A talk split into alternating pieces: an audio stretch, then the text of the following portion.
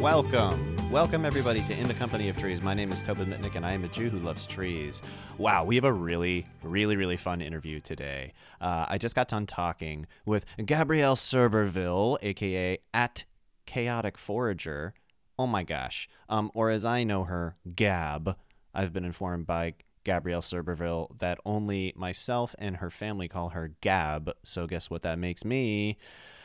Uh, I don't know. Anyway, um, we just had the most amazing conversation about foraging and mushrooms and um, her insane webpage um, that lives apart from her chaotic forager webpage because she is an interdisciplinary artist. Did you guys know this? Um, she basically does everything with music and sound and fungi and color and everything you can think of. Um, there's an incredible picture of her half scowling, half smoldering at the camera, and she's holding an enormous red accordion. Make of that what you will. Um, none of this matters. We we we really just had a lot of fun. Recently met her, so it was an awesome opportunity to talk with her. Uh, we talk about her fondness for chanterelles. We talk about the mushroom bros and how they're trying to life hack by taking some reishi drops before hitting the gym and doing the delts and all that kind of stuff. Um, we also just made a lot of jokes. Um, some of the jokes we made were a little bit dirty. Um, don't let that put you off. It was still a really fun conversation. Um, yeah. Then what else do we talk about? I don't know. We had such a good time because we love talking about the intersections of my interests, trees, her interests, uh, mushrooms, but also basically everything in the woods and trees and mushrooms. Um, so really, just not a second wasted during this convo. So fun. Um, so coming up right now, without further ado, is my conversation with Gabrielle Cerberville, aka at Chaotic Forager. So you should follow her if you haven't. You probably have if you're following me because she has one bajillion, as I usually say, uh, followers on the TikTok and on the Instagrams. Um, anyway, following is my conversation, and here is the tree prayer. In the company of trees, I feel whole. In the company of trees, I feel home. With trees, I am tinglier. With trees, I am minglier. I raise my cup of water and pour it at your roots so you can drink your health all the way out through your shoots. May you grow your fill and help me to grow mine. Thank you, trees.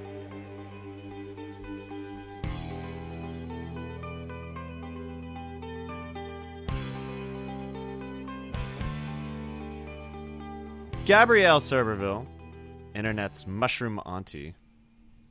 You've helped millions of people understand the world outside and all of those small schmooples that utilize decaying ma- material within in the ground, and you, you have a lot of to thing, a lot of things to say about those schmooples. Some people call them mushrooms. I call them schmooples. And uh, you have like two million followers, two billion followers, something like that. Two point five billion followers on social media. Uh, you're a polymath, correct? Yes, in art and music and nature and all of that. So, um, I just have one question for you, which is, uh, why do mushrooms look like wieners? Why is that? Because they are sexual organs, Tobin. What? I have been telling people that for years, and I just get weird looks. No, fungi are the reproductive organ. Like mushrooms are the reproductive organ of fungi. I thought the only way that I my shorthand for explaining what mushrooms is is just they are the fruiting bodies, and I have nowhere to go after that. Yeah, but like, what's a fruiting body? A fruiting body.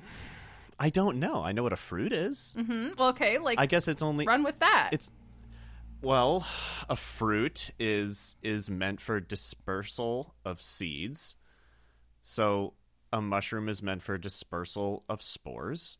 Meant for? Is that correct? sure. Is that Yeah. okay? So a fruiting body. What so what differentiates a fruiting body from a fruit? Simply like the kingdom that they happen to fall in taxonomically? I would say a fruiting body is just a really fancy way of saying a fruit. But like, we don't want to like that. call a mushroom a fruit.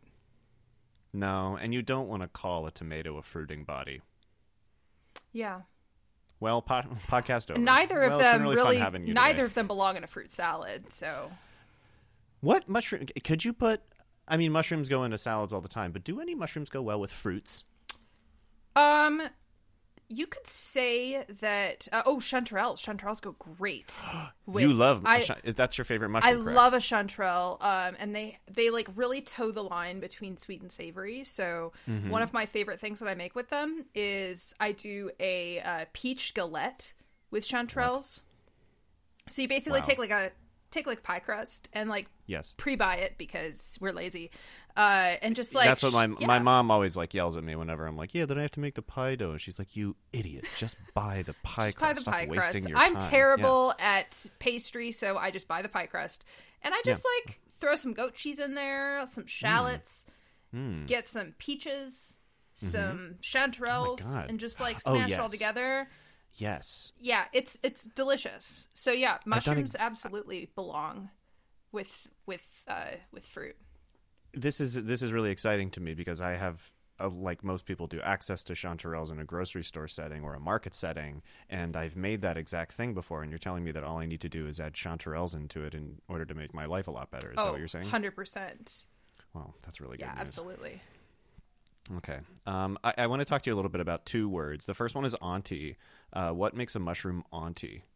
Why are you a mushroom auntie? Oh man, you're really coming at me with the hard questions today. Um, Well, this is not your this is not your grandma's podcast, okay? This is not your grandma's nature podcast where they just fair enough. I don't know, what do My grandma's about? nature podcast is so boring. So, I would say that a mushroom auntie is. Uh, I, I think of aunties as like the kind of sassy.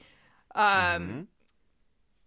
Person who's like maybe slightly older than you because most of the people who watch my content are younger than me i'm in my 30s uh, most of the people watching my content are like in their early to mid 20s uh, Yeah. who like knows something that you don't know and is maybe going to be a little bit smug about telling you but is also right mm-hmm. um, and i do feel like that is my energy It's kind of the opposite of an angry uncle.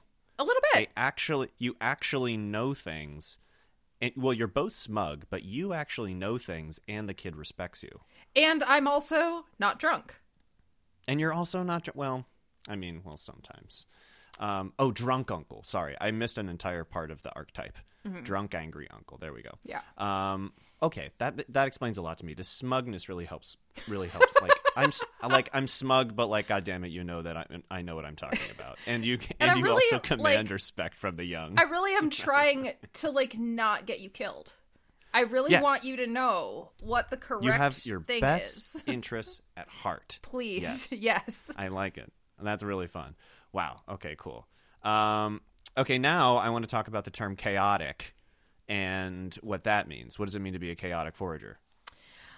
I think, uh, in in my case, I am. I don't know. You've met me. I'm very ADHD mess. Yeah. Um, yes. I'm all over. We're gonna the get to the. CV in a little while. Don't worry. Yeah. So, uh, for me, I, I feel like I am always finding connections between things. And, you know, when you go into a forest, you're never just looking for mushrooms. You're also looking at trees. You're also like checking out the topography. You're, you're having to pay attention to so many things. And that is a very chaotic process because when you are excited about nature and you're going out into it, everything catches your attention all at once. Uh, and it is a blissful, glorious experience. And I mean, if you've seen my videos, you know that I am very excited when the opportunity arises to be excited, which is most of the time in in the forest. It is nice. It, it it's so funny because I think my my most meaningful experiences like when I'm amongst trees and in the forest, especially when I'm by myself, are a lot calmer. And then I'll, but I'm, and I'm like, whoa, but this like this this moment has like particular like meaning to me. I gotta like tape tape what I'm thinking and what I'm looking at and like what these things are and stuff. And then the videos won't do well. And then I'm like, oh yeah, it's because nobody gives a shit what you're feeling if you can't actually transmit it. um, so that's why I think your your videos are so freaking awesome. Um, yeah, I, I I was trying to. Fi- I was doing some research and I was brushing up. Just because, oh, some background. We met last week. Was that last week? Oh my god, Oh my was that last week? That was last It week. I feel like a lot has Uh, happened. like a week. Yeah, it was like it was last week. That's crazy. Um, we met at a um, party, uh, very fashionable National Geographic party, which was kind of my dream. Um, in in New York City, um, there were beautiful projections of like amazing Nat Geo like pictures all around us in this incredible space in Tribeca, um, and we shared a cocktail at the table. Um, we yucked it up a little bit. Then we went separately in line uh, to um, some sort of photography booth, and we each got our pictures taken. And I don't think we each knew why we were in line or why we were getting our pictures taken. Is no. that correct? Yeah, definitely no had no idea. idea. Um, I had no idea. but if I see a queue of people, I, I'm going to assume that there's something good at the end of that line. gotta gotta go do gotta go see um, and then that was what that was what sparked this um, i would say perdurable uh, friendship that we have now and um, so then i invited you on the pod and now um, i had to do a little bit of background work because i had seen your videos i had seen you talking about mushrooms i had seen your your childlike excitement um, littering social media um, for the better, which is wonderful. Um, but then I had to kind of like uh, do some research. So while I was doing some research, I simply typed in your name into Google as opposed to your handle, which is Chaotic Forager. I just typed in Gabrielle Cerberville, and it brought me to your Gabrielle Cerberville webpage as opposed to your Chaotic Forager webpage. Now these are two different animals. You found the secret Um, menu. It's the secret. I yeah, the secret menu, which is in plain sight, of course, and I clicked on it. Um, and I want to go through some, and I clicked on your CV because I'm like, I, I gotta see what's going on here. Um, your CV is 12 pages long. It is the most insane CV I've ever seen in my life. Um, these are some of the categories on your CV. Each of these have, um, at minimum, five to six entries in them. Um, at maximum, I would say 20 or 25 entries on each of them. And these are the categories. Of course, the regular ones education, awards. Um, then we get a little spicy residencies, festivals, a teaching experience, one might expect. No, no big deal. Speaking engagements. Um, but then graphic studies, installations, sculptural studies, culinary studies, kinetic studies, game studies, fixed media. Keep in mind, each one of these have like five or six entries under them. Media scoring, discography, choral and vocal works. Uh, so, like, who are you really, wise mushroom lady? Who are you really? I'm a secret composer. Um, I say all the time that I got famous for the wrong thing because I have two entire music composition degrees and I'm working on a third Amazing. at the moment. Yes, you told me that. So, yeah, I have been for the past several years trying to figure out how to reconcile these two actually insane worlds that I live in. Right. Yes. I feel I feel similarly. Um, I have I'm an actor. I'm a comedian and an actor, and I also just happen to love trees. And I'm like, how in God's name can I combine these things? Oh my God! Um, and it's very difficult, obviously, um, because I think it's quite worth it. And I think the young people of the world are very much into breaking down barriers between specific genres. Um, and I kind of want to be one step ahead of them, um, even though they're going to trample me at some point. Uh, I also just have to say that there's. I want you to fill in the blank here. There's a there's a picture of you um, on your webpage. There's a picture of you half scowling, half smoldering at the camera, and you are holding an enormous red what? Wait a minute. Mm-hmm. I have no idea what picture you're referring to. Oh no, it's there. Starts with a core, ends with DN. Oh shit! I forgot about that. Oh, that's Those still there. Those are like eleven-year-old pictures. No, lo- older than that. Those are personality shots, aren't oh they? god. Yeah. What? So what? What was going through your head when you were holding that big red accordion, smoldering at the camera? What was going through my head was I can't believe that I'm getting free headshots. yeah, free headshots. I've been there before. I like some of my outfit choices and free headshots. Oh, look at this striped shirt I chose to wear that day. Looking good. Oh, wow. And you brought your accordion, I did. I did. I had an accordion at the time. I no longer have an accordion. but you can play the accordion. Badly, but yes. Yeah. Don't do that. no, don't- don't do that. actually, badly. I've never taken an accordion lesson. Um, I figured out how to do the buttons, kind of. Yeah. Um, but my I could never quite get the the the rhythm of it down. Like I couldn't quite figure out how Mm-hmm. The- I could. That attitude. Yeah, I I was just never uh, uh, never really a, a skilled accordion player, but I had an accordion, which tricked Wow. people into believing that I knew what to do with it.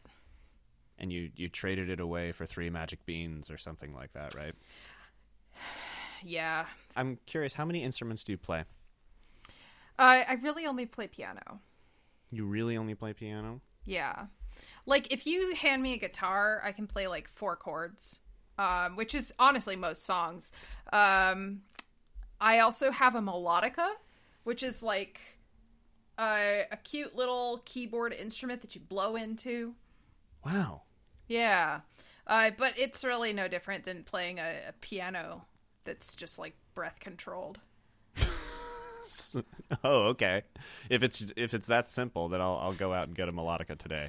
Um, let me. Okay, I'm looking at a couple of these. Um, here's the thing you did: hyperchromaticism in Bach's O Haupt voll Blut und Wunden, presented at the undergraduate research conference at Butler University, April 2013.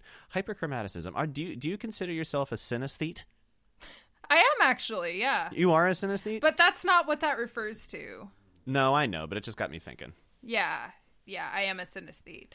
Is that referring to hyperchromaticism in the same way that we refer to like coloratura in opera or something like that? Kind of like Uh, hyperchromaticism is just a word that I think I made up. And now, granted, I have not been an undergraduate for a long, long time, but No, but that's what you uh, do when you're an undergraduate. Yeah. Mm-hmm. you make up words, uh, and you assume that like every idea you've ever had is it's the first time anybody's ever had that idea. exactly. Um, so if I remember correctly, it was the Saint Matthew Passion that I was writing about.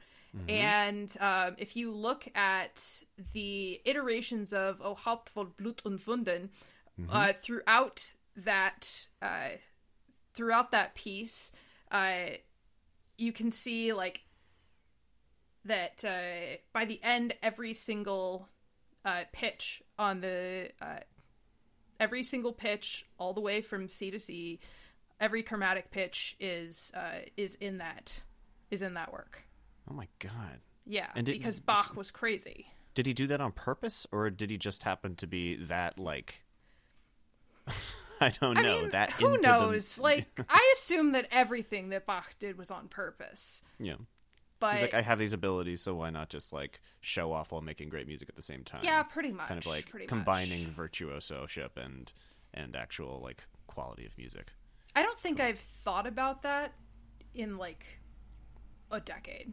Yeah, well, I'm gonna, I'm, we're not gonna do any more like things on the spot, um, so don't worry about it. Except for the sky is falling for solo piano constructed in acrylic and gold leaf on nine circular sheets of plexiglass, commissioned by Brid, Bridwell, Bride Brid, Bridwell, Yeah. Bridwell, yeah, it was bad. Bridwell. Library at Southern Methodist University, 2021. Um, what was that piece about? Can you tell me? That piece uh, was part of their Dante festival. Sweet. Um, so I had these circular pieces of plexiglass Mm-hmm. um, that built on each other. So it basically like built an image. You would just keep adding plexiglass circles to the piano. And um, I had a friend of mine, Corey Reeder, play it. He's great. He's a fantastic pianist. And it was just, it was a romp. It was a graphic score. Uh, nobody knew what was going on. I had very little time to actually complete the commission. Um, and I went out there, and all I remember is that they kept feeding me Panera. oh, that's wonderful. Does it, was thrill you? honestly not bad. Well, no. I mean, free food is always good. Um, does it thrill you to create things in public that puzzle people? Like, do you love the sensation of of of puzzling people? I I think that sometimes I like puzzling people, but only if there's a point where they start to kind of understand what's going on. I like mm-hmm. to temporarily puzzle people, but I don't like them mm-hmm. to leave completely confused. No. And you have to know what's going on on the other side, or do you not have to know what's going on on the other side either? Like, do you I have like to have to the know what's going on. I like to know what's going on. I am a control freak. Interesting. Ooh, I want to go back quick to the synesthesia. Um, I I often tell um, this is this is obviously not applied to you, but I often tell um, women in particular who are who are looking to date um, if they go on dates um, and a man describes himself as a synesthete, get out of there. Get get out of there immediately because they are lying. They are lying about it. But you strike me as somebody who is probably a synesthete. Can you tell me in the way the ways that that manifests itself? Like, what's the last time you Um, found yourself with a little bit of synesthesia on your hands? Well, I mean, I'm in music school, and so for me, it's very like sound to color uh, and color to sound. So a lot of my scores i think it's pretty evident in if you if you look at my my works on my page you'll see like these super colorful scores uh, that have all these shapes and all of these things kind of bleeding into each other. And that is a visual representation of how i am seeing the music in my head. What comes to you first? Does the color or the music come to you first? usually it's hard to say because they're they're like all smushed together. Um I it guess that's the kind of yeah. yeah that's, that's and that's like yeah that's why the, the question is hard to answer Yeah. um they're they're pretty simultaneous Cool. That's awesome. What colors do you like working? Do what colors of do you like making music about the most? I've got a real thing for blue, especially um like the kind of blue that you would see in um like architects drafts. Ooh, yeah. I kind love of that blue. A little Yeah. washed out. A little washed out, um kind of like robin's egg blue if it tried a little bit harder. Mm-hmm. Yeah. Love that wow, blue. yeah. I've been doing a lot with that blue. I'm a real sucker for Yves Klein blue. I always have been. It's just like I've I've you know I'm one of these boring 42 percent of the world population that loves blue. Um, my entire life, like I wish everything was blue. And I thought my favorite color was just kind of like default royal blue because it came the closest to what I wanted. And then I remember the first time that somebody showed me Yves Klein blue and somebody connected the idea that somebody made this color intentionally because they thought it was the best incarnation of blue. And i'm like oh that's it. That's it. That like that ticks something off in my brain that's quite special. Um, and so i'm you know i i'd imagine i'm quite sensitive to blue in nature much more than any other color um, do you find yourself m- much more connected to blue in nature or are there other things that like just really like kind of command your attention I'm I'm attracted to contrast in nature more than I Ah. am to any one particular color. And I think that a lot of people have this vision of the mushroom hunter as this person who is just like constantly bent over only looking for mushrooms, but that's not really how most of us look for mushrooms. Like we're looking for things that stand out um, in browns and greens. Uh, and sometimes like like right now it's hen of the woods season. Yep. I I actually have a bunch here, but uh, hen of the Please woods. show me. Yep. Oh, you just So- happen to have a basket of mushrooms there? Oh, hello. Also, okay, that's a hair listener. tie. Yeah. Gab is holding up a delicious hen of the woods to me right now. It looks like Yeah. that's got the um, uh, a rosette. Is that a rosette shape? I It is a rosette. Yes. Yes. There's a couple uh, wonderful pieces of foliage that I love that come in the rosette shape, and often under discussed um, arrangement of conifer needle. I think uh, cedars have that rosette's little bursts of Oh foliage. yeah. Yeah, I love those. Oh, that's nice. Blue cedar. Um, there we go. I mean, Cedar. I mean, What a good cedar. tree. Cedars are such good trees. Yeah. Are we talking about the same cedars? Are we talking about like deodar cedars, like atlas cedars, those kind of things? You're the tree guy. Um, I don't know if we have atlas cedars out here. Let's see. You're in. I'm probably going to sound like really stupid on your podcast here. Yes, because- I think that's the impression that everybody's getting that you are woefully uneducated and and super not esoteric. Um, no, let's see. What do you have there? You have eastern red cedars, of course. we have eastern red cedars. They're Um, beautiful, beautiful trees. which are junipers, Juniperus virginiana. Mm-hmm. Um, Let's see. What I mean, I guess that's probably what people are referring to as cedar out there.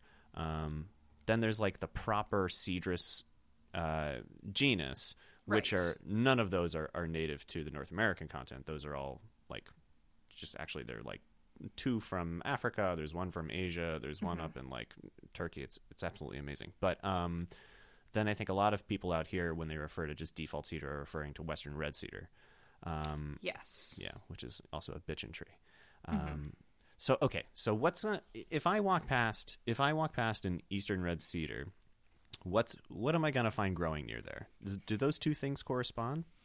Oh, I'm actually not aware of specific, uh, like mycorrhizal associations with cedar. Hmm.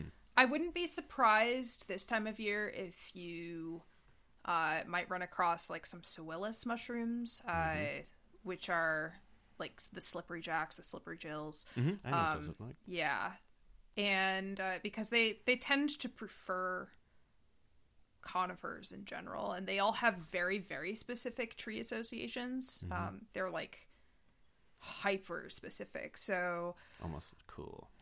yeah, yeah. I love when Um, there's just yeah. like a one to one relationship between things and trees, like Yes. wasps, wasps and oaks, and just you know that kind of stuff. Love it. Yeah. Like This time of year, I really think that oak trees are kind of the goat. Like, Really? so much food from oak trees. So, Yeah. the hen of the woods grows almost exclusively on oak trees. It doesn't really care. just oaks it doesn't general? care what kind of oak. It's just it just vibes on oaks. I love that. So I know I do too, uh, and it's great because like acorns are edible as well, and I Mm-hmm. collect a ton of them every year. Uh, this has been a pretty good year for acorns here, kind of depending on Mm-hmm. a wet year, right? oak. Is a wet year good for acorns? Well, acorns mast, and Yeah. that's usually more scheduled. Yeah, like every two or every three.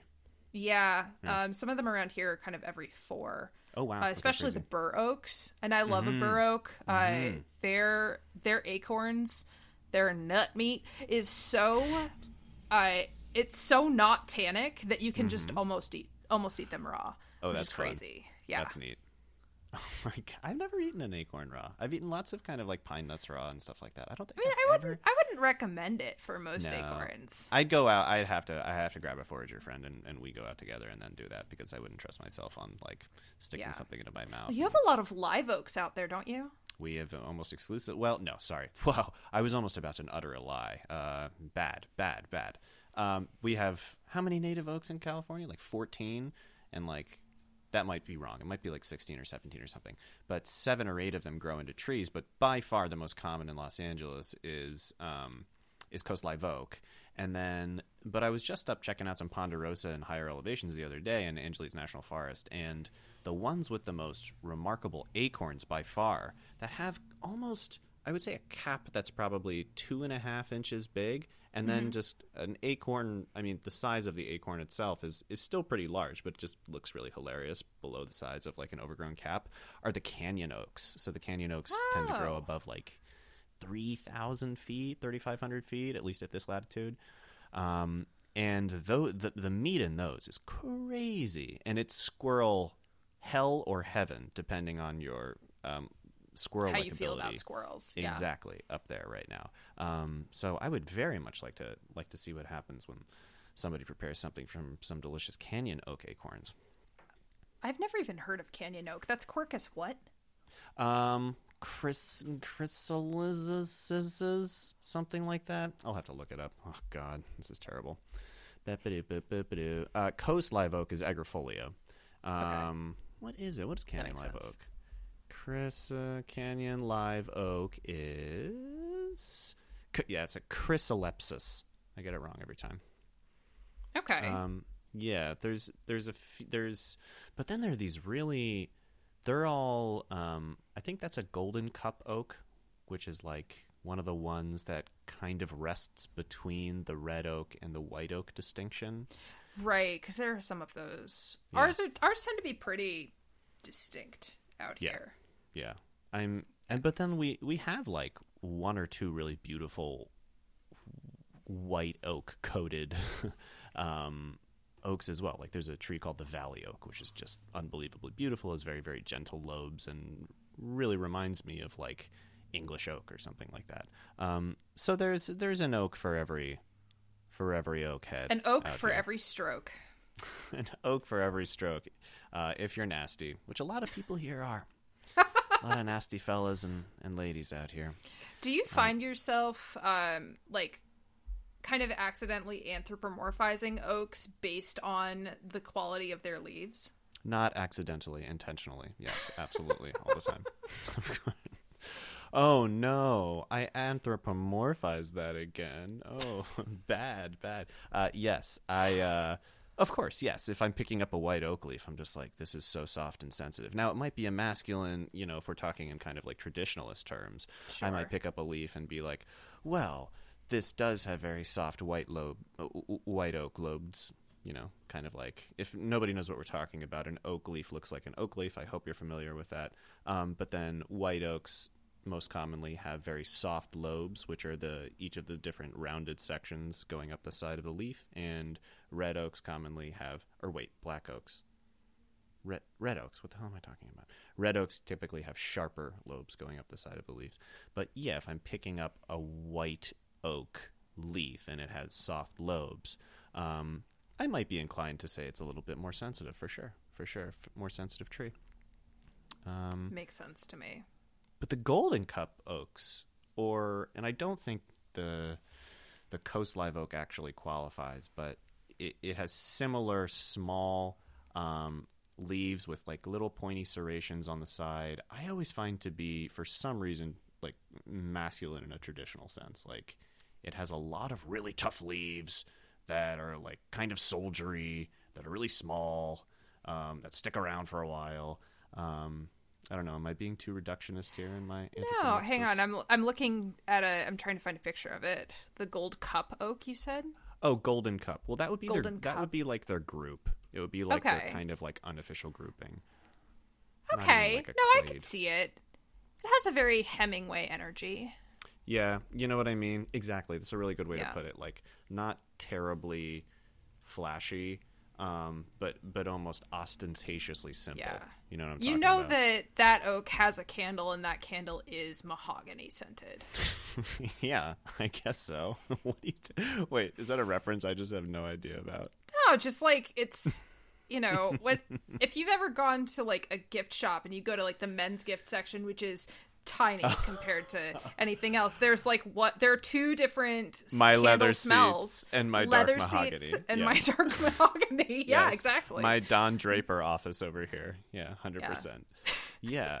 Um, I think actually the the Golden Cups distinction is is kind of falling out of favor with um some like kind of chemical studies of what differentiates oaks these days. So it might be a little bit archaic. So uh, listener note there. Sorry for misdirecting you. Um, yeah, I'm I'm more. Uh, I want to know like why why do fungi choose oaks? Like what what makes oaks good? Why if I was a if I was a fungus who wanted to make a little fruiting body mushroom, would I choose an oak? Ooh, that's a good question. Um, they tend to stick around for a long time. Right. So okay. oaks Durability. Mm-hmm. are long lived. Um, their root systems also tend to be pretty extensive. Mm-hmm. You know, they've got big canopies, which means big root systems. Uh, and mycorrhizal fungi, yeah, mycorrhizal fungi typically uh, are going to latch onto root systems Mm-hmm. um, and create networks between trees. Um, oaks also tend to have a lot of offspring. So, That's a good point. Yeah. That's a good point. So in a mast year, which is when an an oak tree, I mean, in, was which is when an oak tree is dropping a shit ton of acorns, um, are you more likely to find? Well, that I guess that connection wouldn't be there. But how does that affect the amount of of of mushrooms that are growing around them? Does it? You know, I have never noticed a difference uh, because fungi are going to be far more affected by factors like uh, temperature, humidity, rainfall, um, that sort of thing. Um, you know, how early is the frost, etc. Got it. Okay, Yeah. interesting. Hmm. I read. You know, have you have you seen the statistic that's like, and I know there's like a little bit of debate around it, but at one point, a quarter of the hardwood trees on the East Coast were American chestnuts at one point, and yes. of course I now have it's like seen that. zero, and then. I think one of the kind of like replacement, I don't know if you would call it a frontier species, but like one of the replacement species that came in for them were oak trees. So I wonder if, like, back in the day, m- mushrooms were just loving chestnuts as much as they were loving oaks. I have actually wondered the same thing. Really? And unfortunately, like, we don't really know. what could we You know. this is speculation territory. Yeah, because the thing without the thing with fungi is, um, a there have been hardly any large scale surveys of fungi. There's there's Hmm. one that I can think of. Uh, that would be FunDiS. Every year they have this big myco blitz where people go out and they take a bunch of pictures and put them up on iNaturalist and collect samples and send them in to be DNA tested. Uh, and it's great, but we are so far behind as far as fungi are concerned because it is such a new discipline. You know, fungi were not even considered separate from plants before 1969. Really? Yeah. But I feel like it's like, oh, you get your your life exists in a completely with a Mm-hmm. completely from a completely different source, the sun and the ground. Like Yeah. those Yeah, are very they were- big differences. Yeah, they were considered like just weird plants. These are just Oh. plants that don't really fit into uh, a botanical category that makes a lot of sense, but Hmm. you know, they were they were part of botany at that point. I love that. They were just like, well, this doesn't make sense in the way that we've categorized that, but it's not worth any further research. Let's not worry about it. Uh, Actually, uh, so I love the the little the golden field guides, the golden Yeah. field guides. They're ridiculous, uh, and they're so cute. But there's one uh, that's, uh, gosh, which one is it? Um, it's just one about unusual plants, and there's a big picture of an Amanita muscaria on the front. which one is that? That's the like the Mario mushroom, the red Oh, one yes, with the course. white dots. Yeah, The famous one. The one that famous looks one. extremely poisonous but is like not at all, right? it is actually it is toxic. It contains Okay, two don't listen to toxins. me. Don't listen Um, to me. But but there's there's nuance here, so I'm going to explain Okay. that. So, um, Amanita muscaria contains two toxins: ibotenic acid and muscimol, uh, which can make you very sick. Uh, it's actually very toxic to dogs. If you eat it, you're not gonna die or anything. It's never killed anybody, but uh, it is a deliriant and is probably not something that you want to ingest. Um, but both of those toxins are water soluble, so you can collect those mushrooms, boil them in two changes of water, and then cook them. I've done this. They're very good. They're very nutty. It's a nice mushroom. It's a lot of work, but it's worth trying once. Yeah. What's the common name for it? Um, the common name would be the the fly agaric. The fly agaric. Yeah. Good lord. A, a- Yeah. a, mushroom that I can picture personally in my head. I just have zero idea what. Wow. Hmm. Yeah, I failed. I failed you today. I'm really sorry about this, Gab. you're all good. Okay. I have a question. How many of the woods are there? How many of the woods? Yeah. Like Hen of the Woods, Chicken of the Woods. Oh, oh gosh, there are so many. Um, yeah, there's crab of the woods, which are any of the hericium species Right. like lion's mane, uh, Uh-huh. bear's head tooth, whatever. Uh, chicken of the woods, which is separate from hen of the woods, although they are related in that they're both polypores.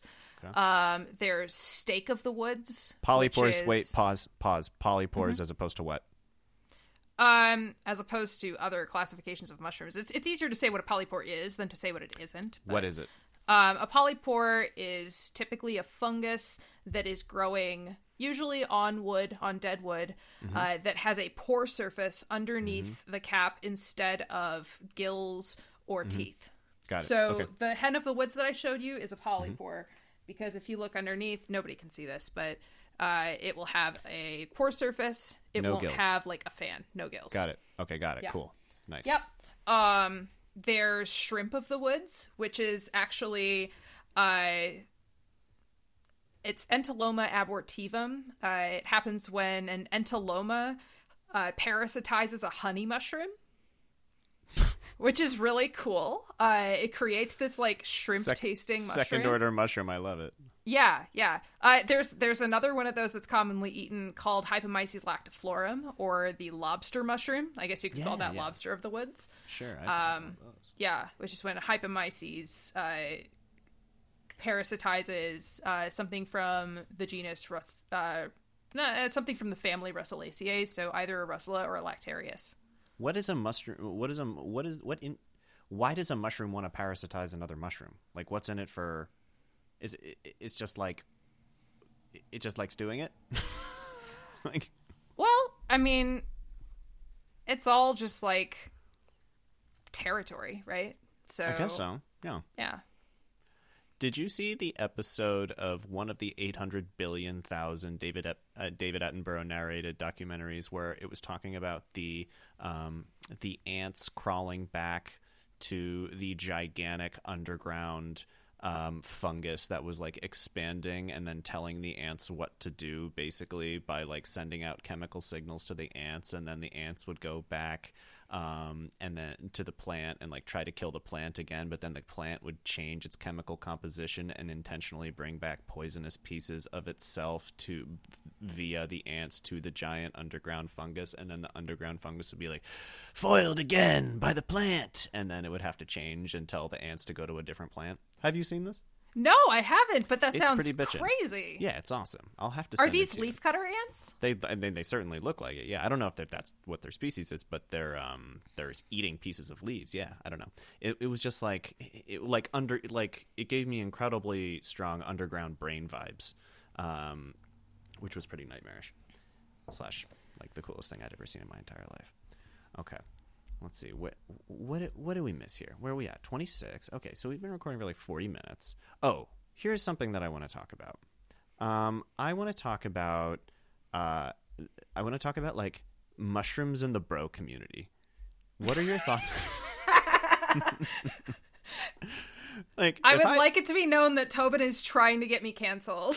No, I'm not trying to. Oh, oh man, I understand. oh Uh, no, I'll talk about it. Oh, great. let's go. Who are you going to get canceled by? Who are our demo? Who our demographics are like young, sensitive people who like have have like feelings about the outdoors and like things. Like they're not like. God, wouldn't that be nice? I mean, aren't they? I don't know. I kind of think that they are.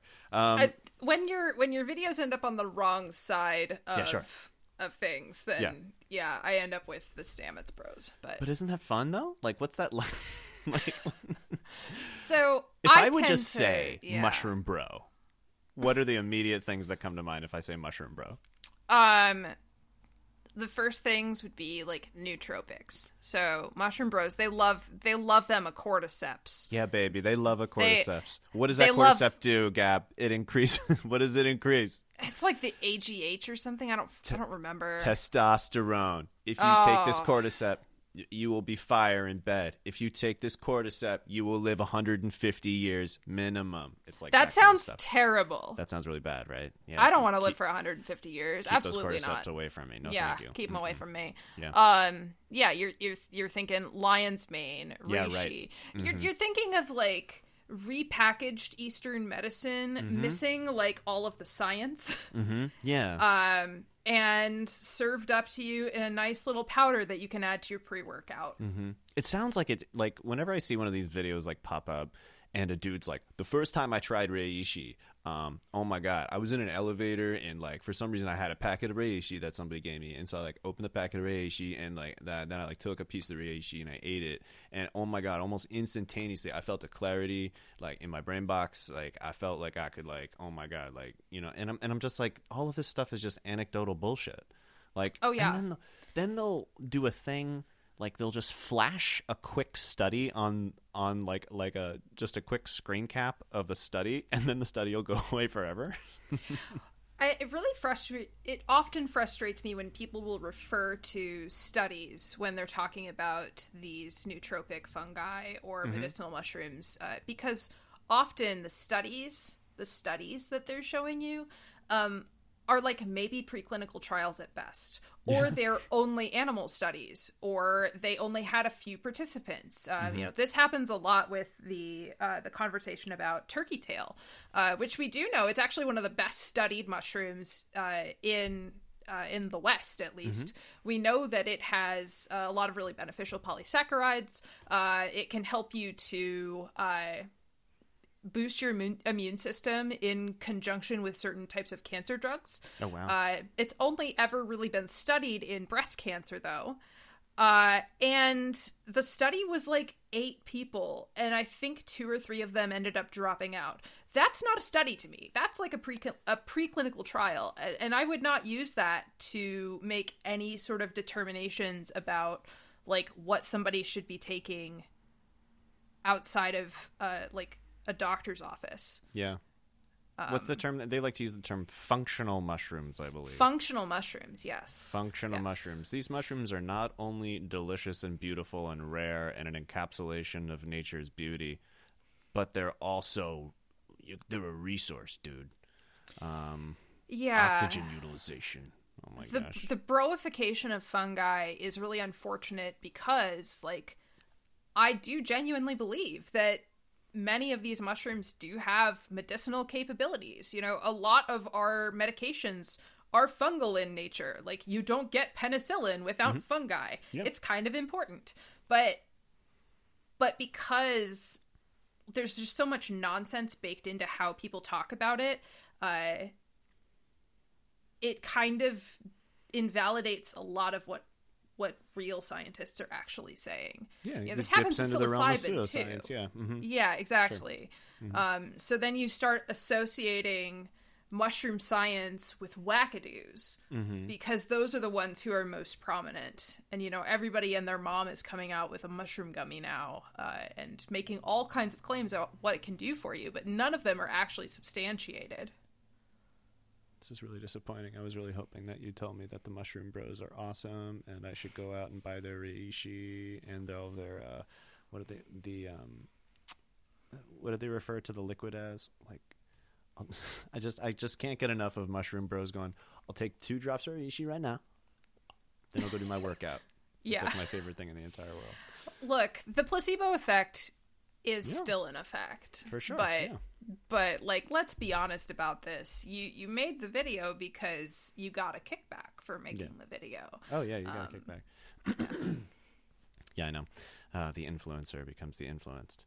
Um, okay, talk to me about. Um, talk to me a little bit about about grief and mycology. Talk to me a little bit about the ideas of of the fact that mushrooms derive their growth potential from from d- detritus and broken down material and what this means i want to get into like i want to get into like philosophical symbology territory I with love it. mushrooms right now can we it. talk a little bit about like how you see i don't know when i say philosophy of mushrooms or i say something like um like life and death and mushrooms is there anything you want to talk about is there Mm-hmm. Oh anything you want to get off your chest so to bring up right now so much.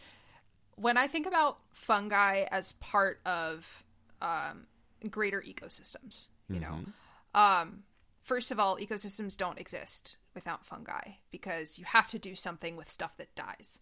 yep and you have to uh, make soil usable. You have to make soil, and you don't Mm-hmm. make soil unless you have fungi. Sorry, I'm like hitting my microphone here. I'm that's excited okay about you're this. excited So, yes exactly so when I think about fungi as they function within an ecosystem, I think about a hinge between life and death.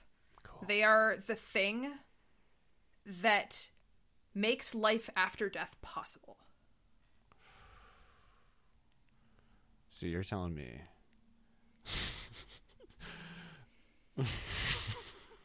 Hell yeah. Right. Maybe maybe I should just not interpret it and just uh, I don't know if we're going to get any better than they're what makes life after death possible. Um, if there's a heaven, what does it look like for you? Is it filled with 25 foot mushrooms the way it, the Earth was 400 million years ago? I don't think there's a heaven. Um, I my my version of of heaven would be um something like a world that is cared for deeply by its inhabitants. Wouldn't that be nice? Wouldn't that be nice? But you did read the article about the 25 foot mushrooms that dominated the Earth 400 million years ago, right? I've seen that, yeah. What are your feelings about it?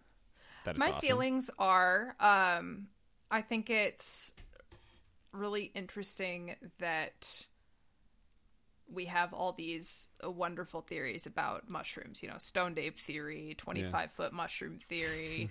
um and I think it would be cool if maybe we like cited sources on this stuff.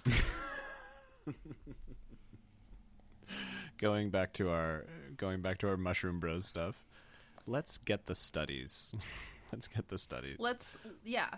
Uh we can have beautiful ideas all day long and I love it. Like that sounds like a glorious art piece. But I would like to see why we think that that happened. Um, Just because like other things were giant at the time? yes. I think we think that happened because we really want an artist's rendering of it. Is why we think that happened. Um, I'm I would love say, a yeah. fungal Lothlorien just as much as the next person. Um, I think that sounds great. It's a beautiful idea. Fungal Lothlorien. Oh my god. Um, have you done a lot of? Uh, is is there much? Is there much mushroom talk in Tolkien? Tolkien Yeah. refers to mushrooms, uh, I think, only in the culinary sense. Oh, that's a bummer. Yeah. He missed out on that. I have so much. I have so much to feast on in that because he talks about trees like nonstop. I mean, when he talks about food, he talks about food, That's a good point. which I do love. Mm-hmm. Yeah. Hell yeah. Okay. Well, um, uh, one more thing. Tell me about the fungal chapel. The Fungal Chapel is my master's thesis, uh, which I completed at Western Michigan University. Go Broncos! Um, I am Yeah, legally that was my obligated high school to say mascot. that. That was my high school mascot, so I will say go Broncos as well. I think there are only like eight or nine mascots, and they just sort of schools pick them out of a hat, Yeah. Mm-hmm. and like you just hope you don't get a racist one. Yeah. yeah. You hope you don't get a racist. I hope one. you don't get a racist one. Yeah. You hope you get a Um. So one. anyway, uh, Mm-hmm. it is a, it is a a piece that uses uh, fungal biodata to create music. Um. So basically, I have this little this little machine called a PlantWave. It's Mm-hmm. Yep. real cute. You've probably sure. seen them online. Yep. Um. And I hook that thing up to a fruiting block of mushrooms, usually oyster mushrooms, just because they're like they're pretty. Mm-hmm. And uh, I collect MIDI data, or that rather, growing. I that are not. yeah, that are not that a are growing. mushroom. They that have growing, to be yes. alive. Yeah, Yes. they have to be alive. But um, I I I hook I hook up this machine to the mushrooms. Uh, I collect the galvanic response, which are just the electrical signals from the growing mushroom, because Mm-hmm. And everything it's that's just alive two little, has just two little clips, two little It's just two little clips. clips. Yep. Yep. Two little duckbill clips. Yep. Um, and convert that into MIDI, run that through a computer, um, and then do a whole bunch of stuff with it on the other end to make it sound good. Um, because otherwise it really does kind of just sound like mushroom noise. But it is cool. Uh, as a mushroom is growing, you get way more data, and then as it is starting to die, you get less and less, which is Oh, cool. yeah. Um, and it will respond to stimuli. So, you know, if I spritz it with water, then sometimes the music starts to go a little faster. That's cool. Um, so it's fun. It's kind of like getting to talk to your mushrooms. Uh, and then I've built these sounding sculptures, uh, mostly with kids in mind, because kids love to hit things and kids are not afraid to touch stuff. So um, these big metal and wood sculptures that could be interacted with that are also sonified. So, you know, you would maybe go collect uh, something from the forest and plop it in the offertory. And when you do that, you get this whole weird cacophony of sounds. Um, so it's this interactive installation that I've set up in a few different places around the U.S. now. I'm actually going to go set it up in Ohio this weekend. Oh, nice. Yeah. That's awesome. You're the David Yeah. Byrne of mushrooms. This is That is very high praise. Yeah, you're the mycologist David Byrne. No, I'd love it. And I and the degree you're getting right now, remind me what it's in. Um It's Hack- music composition and computer technologies. simply wild, absolutely incredible. And you're just like just you're just going to keep combining these disciplines until it kills you and it's going to be great. Yeah, I mean, at least uh, we can hope that I live the next five years, which is how long the 150 degree years if you takes. if you take those uh reishi. Yeah. mhm. Gosh, that sounds terrible. I know. Horrible. God. I'm already too anxious for this lifetime. I can't know. imagine stretching that over 150 years. Well, then don't take reishi. I don't know what to tell you. yeah. Okay, Gab. It was so much fun to talk to you. I'm glad we could just BS about stuff and have fun, nerd out, be yeah, weird. thank you for having me. This was truly a delight. Oh, good. I'm glad. I'm glad you liked it. Um, yeah, and um, stay on for a second, but we'll do a, uh, we'll do our proper goodbye right now. Um, and uh, yeah, thank you so much for coming by into my Thank you. computer zone. Amazing. This was great. Cool. Love it, Gab.